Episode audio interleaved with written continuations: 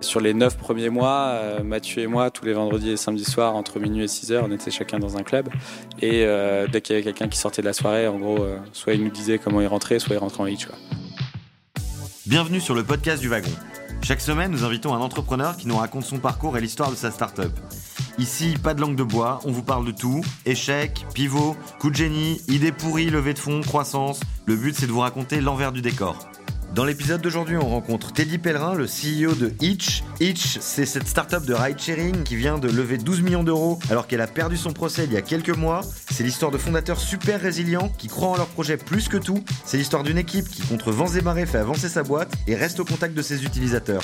Un podcast utile pour vous redonner la pêche. Alors bonne écoute à tous. Déjà, merci de m'accueillir, c'est gentil.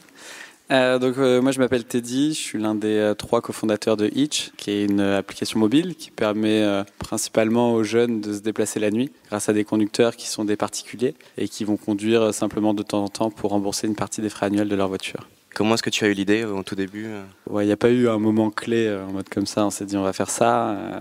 Moi, avant ça, j'étais au Maroc, j'avais aidé une copine à, monter un équivalent de Groupon sur le marché marocain. Puis je suis rentré en France début 2013. et C'est un moment, on dit souvent que Hitch, c'est un peu un mix entre trois phénomènes qui se sont rejoints.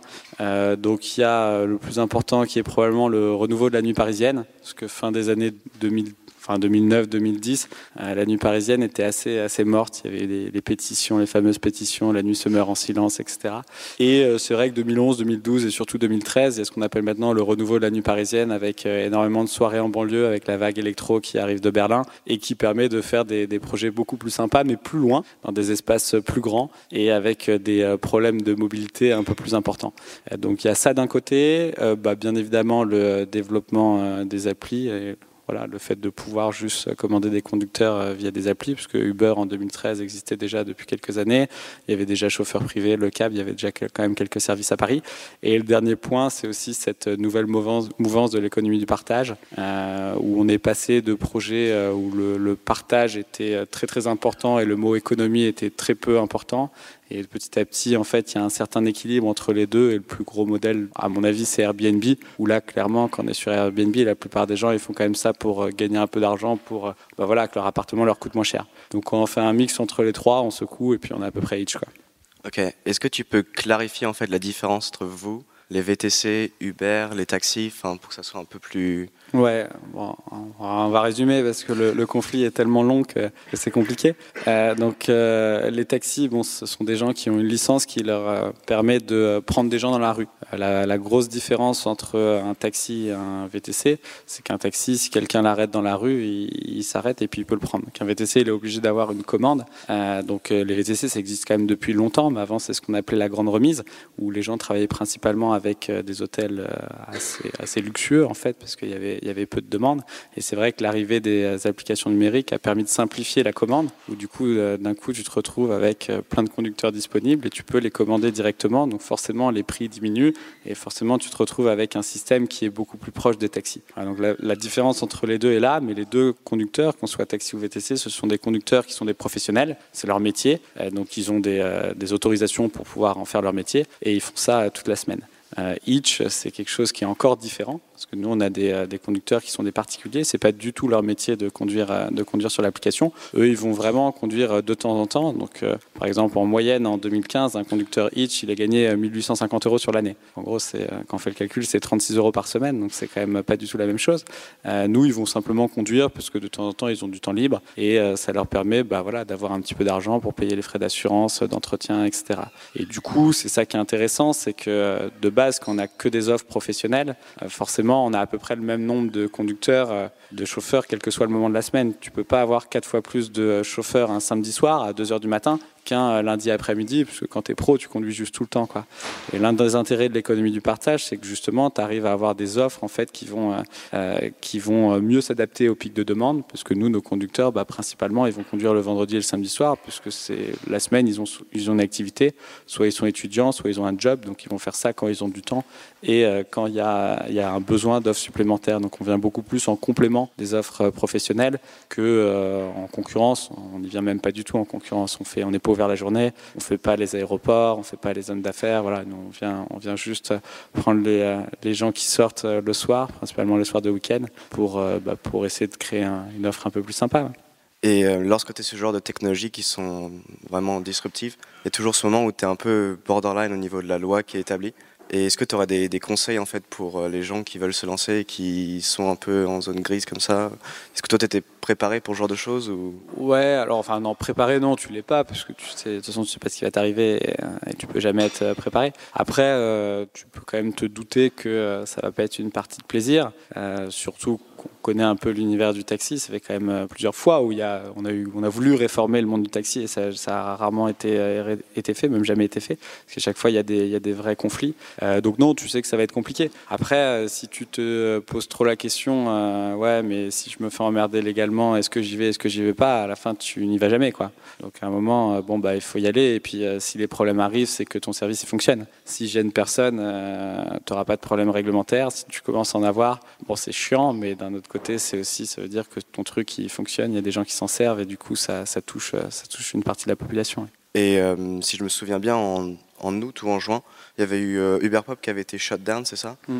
et, et, vous, il y avait eu un, un article de la, de la police, c'est ça, qui disait que vous, qui vous avez cité, je, je crois. Alors en gros, et, euh, ouais. en fait, je veux juste savoir comment vous l'avez vécu en termes de PR, comment est-ce que vous avez rebondi sur ce genre de, de ouais. problématique? Ouais. Alors juste pour refaire un peu sur l'histoire de Hitch, hein, nous on s'est lancé en septembre 2013.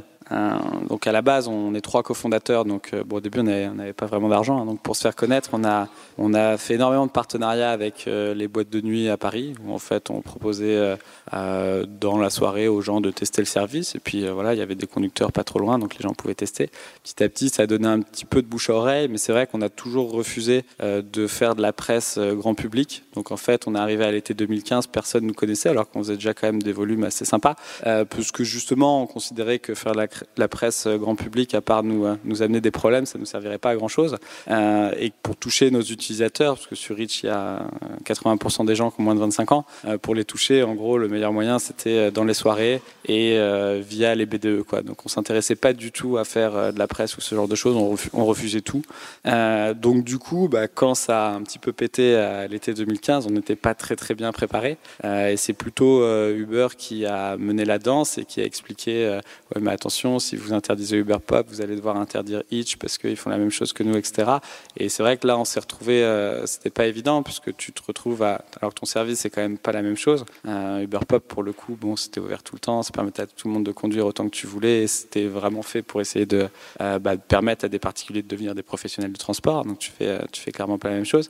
Et, euh, malgré tout, bah, toi, t'as pas accès à, cette, enfin, ce monde-là. T'as pas accès au monde de la presse, donc tu peux pas dire que c'est différent. Donc bah, fatalement, euh, la tension euh, augmentant, ça a déboulé sur euh, un communiqué de presse de la préfecture de police qui annonçait l'interdiction de Uber Pop, Hitch et Jump, qui était une boîte qui faisait à peu près la même chose que nous à ce moment-là.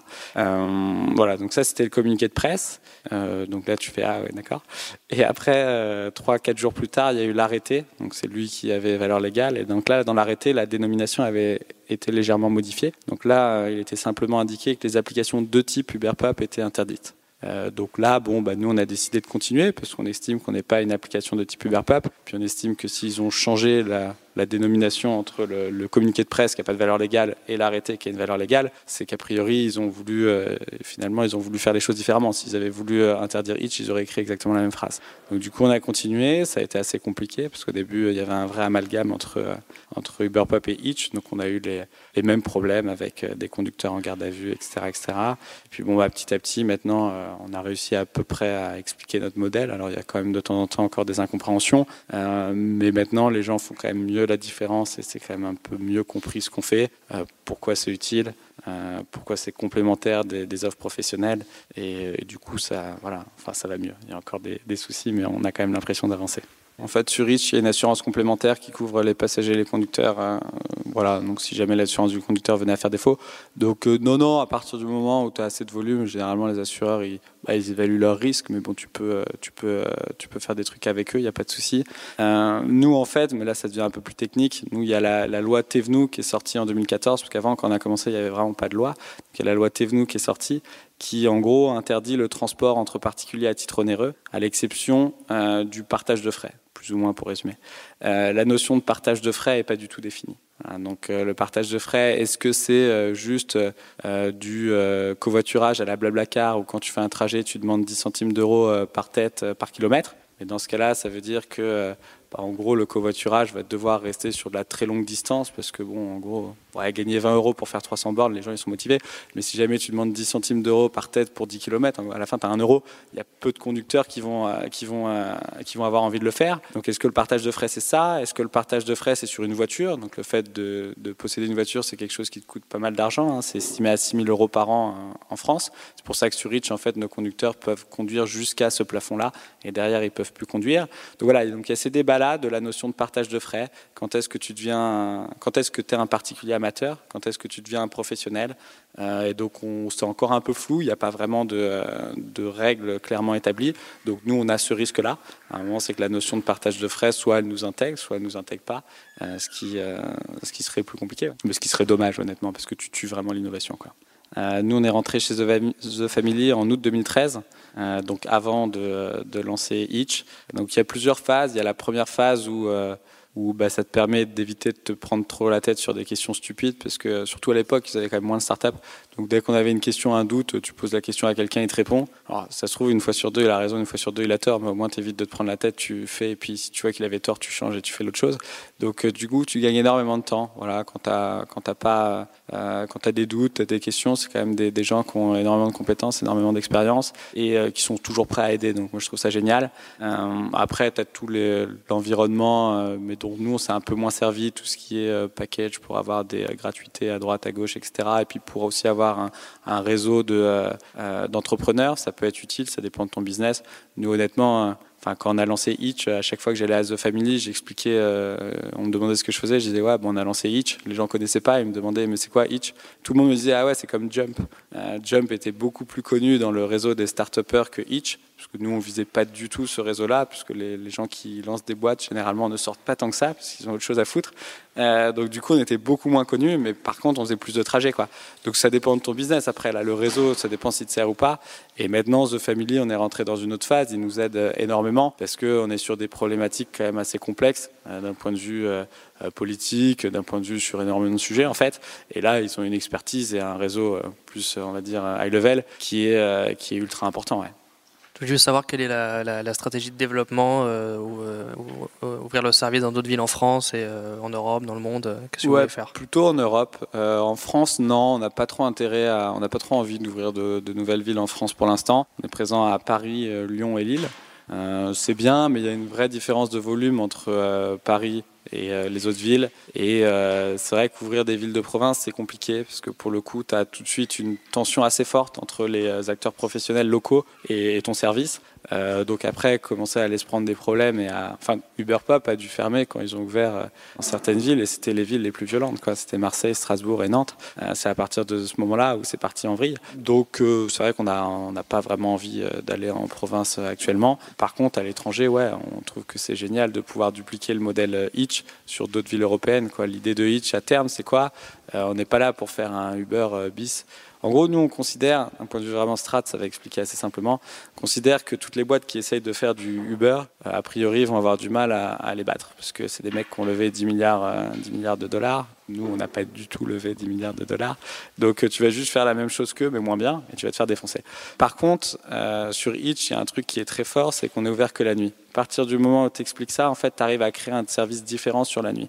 Pourquoi? Pour une raison toute simple, c'est qu'un conducteur qu'il soit sur Uber Pop, Uber X ou n'importe où, quand il conduit tout le temps, forcément, il va avoir différents types de passagers. Il va avoir des hommes d'affaires, des touristes, et il va avoir des jeunes à 4 heures du matin qui montent dans sa voiture.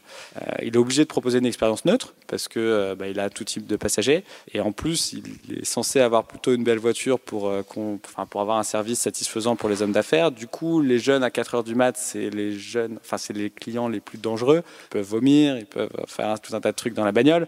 Donc forcément, ça se passe pas très bien. Tu as une vraie méfiance entre un conducteur, on va dire, qui conduit tout le temps, et un jeune qui rentre de soirée. Ce n'est pas des mondes qui se comprennent. À partir du moment où tu expliques que toi, ton service est ouvert qu'entre 20h et 6h, les conducteurs que tu attires, en fait, c'est des mecs qui se disent Ok, je vais être qu'avec des jeunes qui sont cramés. Vraiment, je vais avoir que ça dans ma voiture. Et du coup, tu attires des conducteurs qui sont à l'aise avec ça, parce qu'ils sont jeunes aussi, parce que la semaine d'après, c'est peut-être eux qui vont sortir.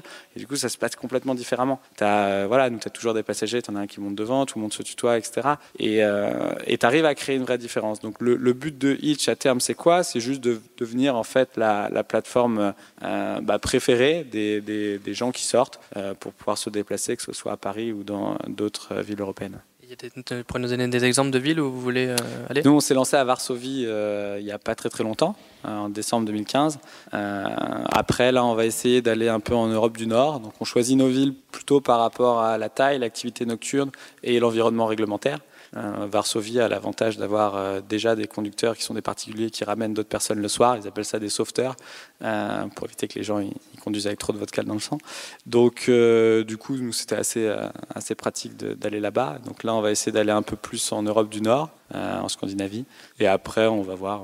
on va voir. C'est l'économie collaborative. C'est il y, a, des pays plus ouverts que d'autres. Tu regardes quand, tu vois que Blablacar ils sont attaqués en Espagne, tu dis bon, je vais peut-être pas y aller tout de suite parce que ça va être compliqué. Euh, si même Blablacar ils sont attaqués.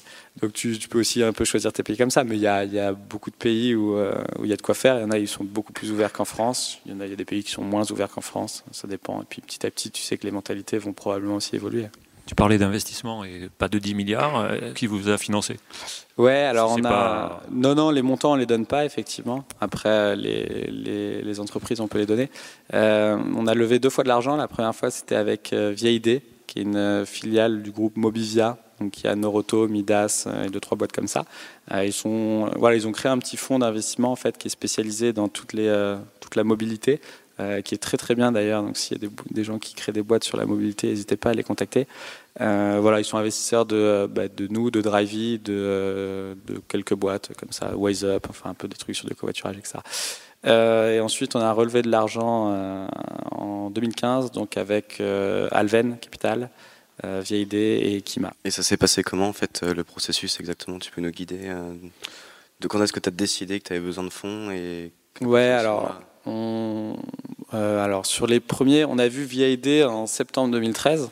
On s'est lancé en septembre 2013. Je sais pas, j'avais une copine qui m'avait dit rencontre-les, peut-être qu'un jour ça te servira. Donc on les avait rencontrés. Du coup, on s'est on s'est pendant quelques mois et puis euh, au bout de 4-5 mois, je pense se voyait une fois tous les mois, une fois tous les deux mois. Mais c'est un très bon, un très bon plan de rencontrer des investisseurs quand vous ne demandez pas d'argent, quoi. Euh, parce qu'on a fait le premier rendez-vous, ils nous demandent ce qu'on fait, on dit, bah là, on vient de se lancer, on avait fait qu'un week-end, on vient de faire un week-end, voilà ce qui s'est passé. Ok, mais vous voulez quoi? Ah non, mais nous on veut rien, on veut absolument rien. Et euh, ça marche beaucoup mieux d'aller voir des gens quand tu leur demandes absolument rien. Euh, et puis petit à petit, euh, voilà, ils apprennent à te connaître. S'ils t'ont bien aimé, ils disent bon bah vas-y, on se revoit dans deux mois, tu nous diras où t'en es. Et puis au bout d'un moment, quand, quand tu as besoin d'eux, tu leur dis bon bah là, là, on aimerait bien, on aimerait bien accélérer un petit peu. On voit qu'on a un peu de traction. Est-ce que vous voulez, est-ce que vous voulez embarquer dans l'aventure? C'est pas mal si tu as une autre boîte à côté pour leur montrer que s'ils viennent pas, tu, tu vas, tu vas tracer avec quelqu'un d'autre. et puis après, ça s'est fait assez naturellement, assez bien. voilà, sachant que nous c'est assez compliqué hein, de lever de l'argent vu le contexte euh, concurrentiel euh, et réglementaire. Euh, c'est pas simple. Voilà, donc après, on a réussi à le faire quand on avait besoin, mais c'est vrai que c'était pas non plus des parties de plaisir. Et c'était le besoin, en fait, il était pour le développement ou tout simplement? Ouais, la première fois, l'objectif c'était de, de, recruter des développeurs parce qu'on est trois cofondateurs, mais on avait, avait une seule personne, enfin on a notre directeur technique, Elik, qui est le CTO, euh, et on avait quelques potes d'école qui nous ont aidés aussi sur la première version de l'appli. Mais euh, ouais, il fallait qu'on recrute un peu des On n'avait pas d'appli Android, l'appli iPhone était pourrie, enfin à un moment il fallait un peu d'argent pour accélérer quand même. Euh, la deuxième fois, c'était plus pour essayer d'aller à l'international.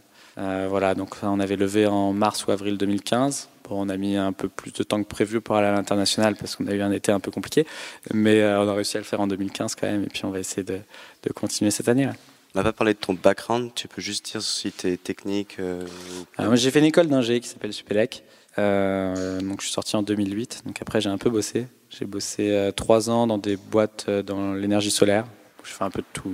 Voilà. Euh, j'ai géré des projets, des trucs comme ça. Et après, j'ai fait donc deux ans au Maroc euh, sur un équivalent de Groupon euh, marocain qui avait été lancé par une copine d'école. Et du coup, j'ai, au début, j'y suis allé juste pour prendre un peu de vacances. Et puis finalement, je suis resté deux ans.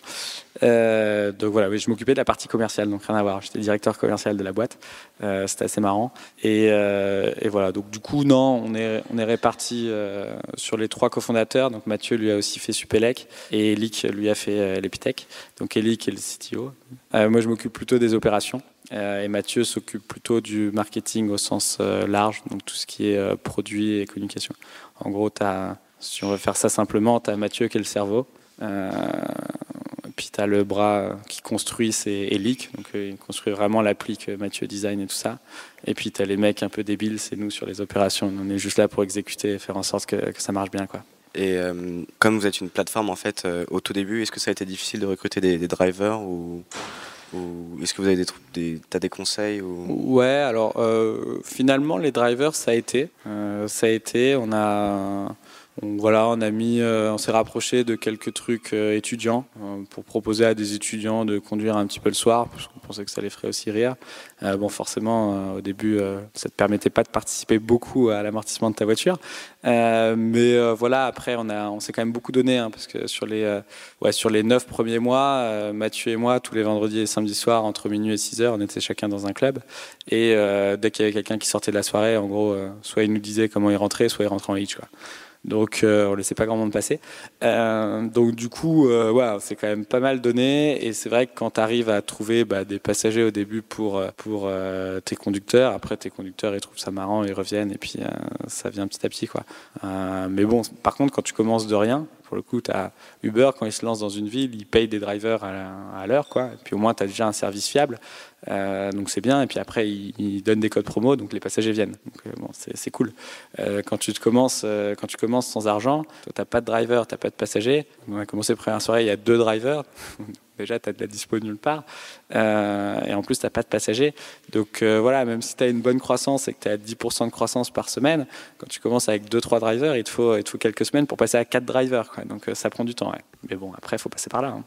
Ouais, on communique sur le nombre de trajets, donc on fait 50 euh, 000 trajets par semaine, euh, ce qui est à la fois pas mal hein, pour une start-up euh, comme la nôtre, mais c'est encore, enfin c'est pas non plus énorme par rapport au marché, par rapport à des monstres comme Uber et G7. L'ambition à, Paris, c'est pas spécialement de, de, faire un, enfin même on sait qu'on peut pas faire un x10, on n'a on a aucun intérêt à faire ça et aucune envie, parce que ça voudrait dire de s'ouvrir en fait sur d'autres marchés et d'essayer de d'avoir d'autres cibles que les jeunes qui sortent le soir. Et du coup, si on fait ça, je pense qu'on perd en fait un peu l'âme de Hitch. On n'est quand même pas du tout à la même taille, mais euh, pour ceux qui connaissent euh, Lyft, qui était aux États-Unis, ceux qui avaient les moustaches roses, euh, ils ont commencé avec un esprit très collaboratif, très humain, très social, etc. pas comme nous. Jump était plus comme ça. Nous, on est plus un côté très nuit en fait. mais du coup, une fois qu'ils ont grossi, tu te poses la question qu'est-ce qu'on fait Est-ce qu'on reste sur ce côté-là, mais on n'aura que ce type de passager-là, ou est-ce que on essaye de tout prendre? Mais si tu essayes de tout prendre, tu vas en frontal avec Uber. Lyft, vu l'argent qu'ils ont levé, ils ont dit bah vas-y, on va, on va aller tester d'aller en frontal avec Uber. Mais tu vois que du coup, ils ont gommé un petit peu leur, euh, vraiment leur euh, différenciation, leurs éléments différenciants. ils ont enlevé les moustaches des voitures hein, qui étaient devant, ils les ont mis un peu à l'intérieur. À un moment, ils avaient envoyé un mail à leurs passagers en mode bon, ça y est, vous n'êtes pas obligé de monter à l'avant, vous n'êtes pas obligé de faire un check au conducteur quand vous vous pouvez monter derrière et ne pas lui parler. Quoi. Donc il lisse et il commence à avoir une expérience beaucoup plus neutre en fait. Euh, donc nous, là, on arrive un peu à ce stade-là où tu as un peu de volume et tu te poses la question comment je fais pour grossir mon volume?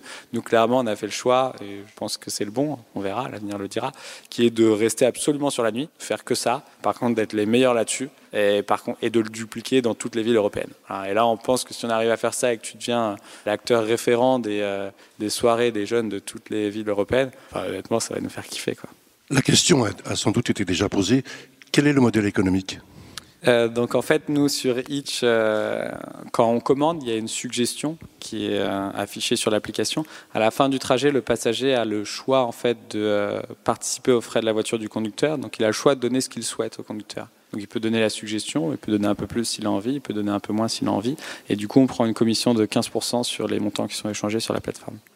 Et euh, là-dedans, en fait, il est où l'intérêt euh, particulier du, du, conducteur, en fait, euh, dans le sens où s'il peut ne pas être payé, en fait, quel est son intérêt pur, sachant qu'il peut se retrouver avec du vomi dans son c'est, euh, c'est en fait c'est, c'est, c'est un choix de, de l'entreprise, c'est un choix de notre part, mm. euh, pour deux raisons. Euh, la première, c'est que euh, c'est que ça permet aussi d'inciter tes conducteurs à proposer l'expérience que tu souhaites qu'ils proposent, parce que forcément, tu peux expliquer à un conducteur bah voilà, euh, les gens ils vont choisir combien ils donnent. Donc euh, si t'es euh, si t'es pas sympa, forcément ils risquent de donner moins. Par contre, si t'es cool, si t'as de la bonne musique dans ta voiture, si tu donnes des petits bonbons, etc. Bon bah tu verras, ils vont probablement être un peu plus sympas avec toi à la fin. Donc ça c'est sympa, ça marche bien en plus. Et aussi il y a un, un côté, vu qu'on est sur un cadre réglementaire qui est encore incertain, euh, il y a un côté aussi, euh, bah aussi un côté légal en fait, où euh, le transport entre particuliers à titre onéreux est interdit. Donc nous, Hitch, on n'en fait pas pour deux raisons. La première, c'est que nos conducteurs ne gagnent pas d'argent grâce à leur voiture. En fait, ils vont simplement pouvoir rembourser les frais annuels de leur voiture. La deuxième, c'est qu'en plus, effectivement, il n'y a pas de tarification sur la plateforme. le passager étant libre de donner ce qu'il souhaite à la fin. D'accord. Et vous n'avez pas de souci en termes, lorsque vous recrutez les, les drivers, Comment est-ce que ça se passe en fait? Est-ce que vous avez un background check? Parce que c'est, comment est-ce que vous gérez ce genre de problème? Si est-ce que le gars a un, casier judiciaire ou euh? Ouais, on demande pas mal d'éléments. Ça, me fait, ça, me fait, toujours rire cette question, parce qu'elle vient toujours, c'est assez marrant.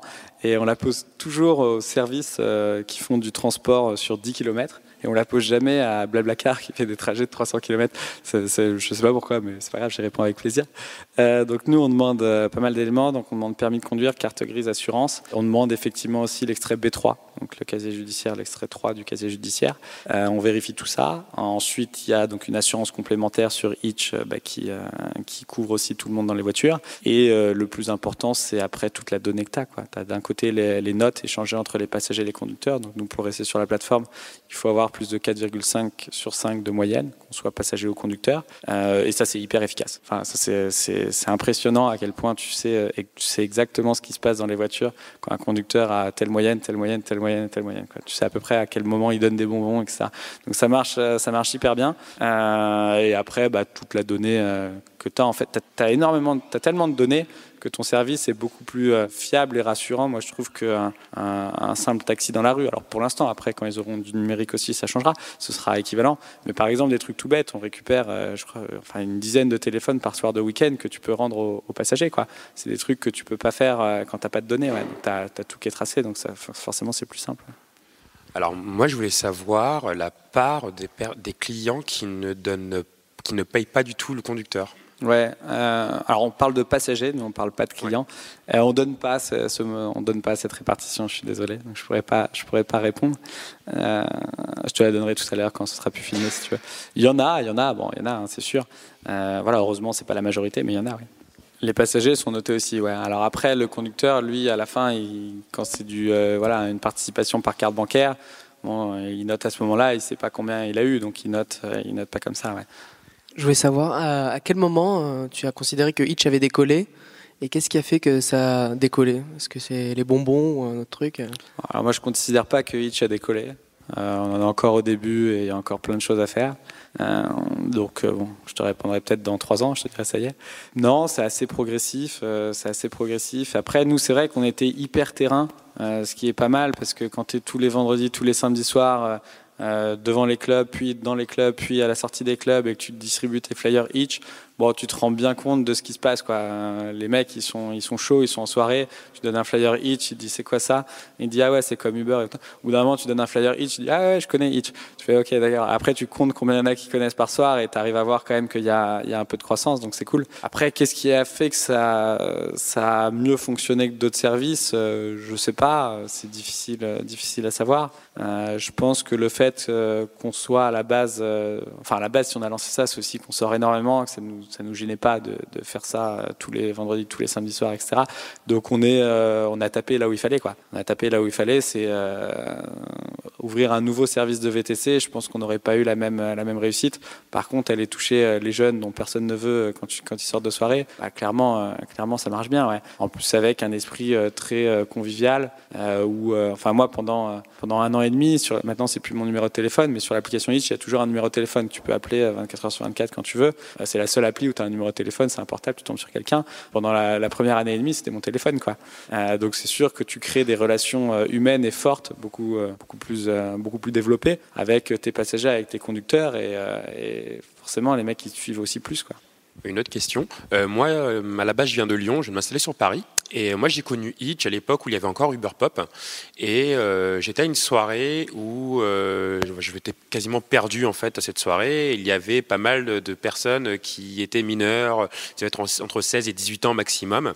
Et c'est la première fois en fait que je suis rentré en contact avec Hitch, que j'ai connu Hitch. Je savais pas trop ce que c'était. Enfin, et le réflexe était de me dire, ah, bah, c'est comme Uber Pop. Et je me suis rendu compte très rapidement, bah, par le fait que c'était peut-être moins cher, que tu pouvais donner un peu ce que tu voulais, etc., bah, qu'il y avait énormément justement euh, euh, de, de, de jeunes pour le coup et des vrais euh, qui utilisaient vraiment Itch à fond. Et moi, je voulais savoir, pareil, quelle était finalement la part des jeunes finalement de moins de 20 ans, 22 ans qui utilisent Itch. Et également, est-ce que finalement tu arrives aussi à, à, faire grossir ton, ton spectre d'usagers en termes d'âge? Alors, la, la moyenne d'âge sur Itch, elle est à 23 ans côté passager, donc elle est assez basse. Il y a 80% de moins de 25 ans. Honnêtement, j'ai pas le détail sur euh, en dessous les moins de 20 ans. Euh, mais bon, vu que la moyenne d'âge globale est à 23 ans, tu dois quand même avoir une bonne proportion qui a moins de 22 ans. Ça doit être la moitié, au moins la moitié, quelque chose comme ça. c'est quand même moins de delta entre 18 et 23 contre 23 et le reste. Donc, euh, ouais, probablement plus de la moitié des gens ont moins de, moins de 22 ans, moins de 23 ans, c'est sûr. Euh, est-ce qu'on arrive à faire grossir? Pour l'instant, non. Ça grossit. Euh, tu as de plus en plus de jeunes, tu de plus en plus. voilà, donc ça grossit. La moyenne d'âge ne change pas vraiment pour l'instant. Et encore une fois, je suis pas sûr qu'elle ait vocation à changer. voilà, si on commence à essayer de toucher tout le monde, honnêtement, on va moins bien toucher les 18-25 ans. Et euh, si tu touches moins bien les 18-25 ans, bah, t'es mal. Il y a moyen qu'ils aillent chez Uber ou chez d'autres trucs ou euh, d'autres trucs qui vont arriver. Donc euh, on n'a pas vocation à, alors ça fait un peu, sectaire, hein, je suis désolé, on veut, on veut exclure personne, tout le monde peut venir chez Hitch, il n'y a pas de souci. mais on n'a pas spécialement vocation à, à, se développer auprès de tout le monde. Nous on a une offre nuit, une offre nuit qui est hyper conviviale, qui est là principalement pour les jeunes. Après, tous ceux qui veulent s'en servir, euh, voilà, faut juste que ce soit adapté, quoi. C'est juste qu'une personne qui a 40 euh, ou 50 ans, euh, le fait de monter devant dans la voiture, d'être dans des petites Clio, le fait de se faire tutoyer direct au téléphone, etc. Peut-être que ça lui convient moins, quoi. Voilà. Après, si ça convient à quelqu'un qui a 40, 50 ans, enfin, tout le monde est bienvenu. Moi, j'ai aucun souci. Au contraire, je trouve que c'est là où tu, tu rapproches aussi un peu, voilà, des gens qui sont différents, qui se seraient pas rencontrés, pas forcément les mêmes générations, et c'est hyper intéressant. Que vous a apporté The Family? Euh, moi, je conseille à tout le monde de rejoindre The Family. Euh, énormément de conseils. Et en fait, euh, on dit souvent que quand on lance une boîte, le plus important, c'est le temps et pas l'argent. Et The Family fait gagner du temps. Clairement, au début, on, se pose plein de questions, on ne sait pas comment faire, faire les statuts d'une boîte, on n'a jamais fait, etc. Bon, bah, il y a des process, c'est simple, tu vas voir un tel, il te le fait, euh, voilà, ça te coûte temps. C'est la même chose pour toutes les startups, on n'a pas à réfléchir, euh, donc on gagne, euh, un temps considérable. ça, au début, si vous voulez rentrer chez The Family, faites-le avant de, enfin, avant de lancer votre boîte, vous gagnerez énormément de temps. Et puis maintenant, bah, c'est énormément de, de conseils avisés, très avisés. Est-ce que tu peux nous en dire plus sur la partie technique, le nombre de développeurs, les technologies utilisées, ce genre de choses? Alors au début, euh, au tout tout début, nous on a euh, deux potes de Supelec qui ont fait euh, la première version de l'appli. donc il y en a un qui a fait la partie iPhone et un la partie back-end. C'était en Java, je crois. Et après, donc, euh, parce qu'au début, on a vraiment commencé au tout, tout début qu'avec euh, nos potes de Supélec. Et donc après, Ali qui est arrivé, euh, quand on a lancé en gros. Et donc là, lui, il a tout refait en, en, Ruby. donc au début, bah, il était tout seul, il a refait toute la partie back-end et la partie, la partie vraiment iOS était faite par un, pote d'école. Et ensuite, on a recruté un dev iOS, un dev Android, ensuite des devs back-end.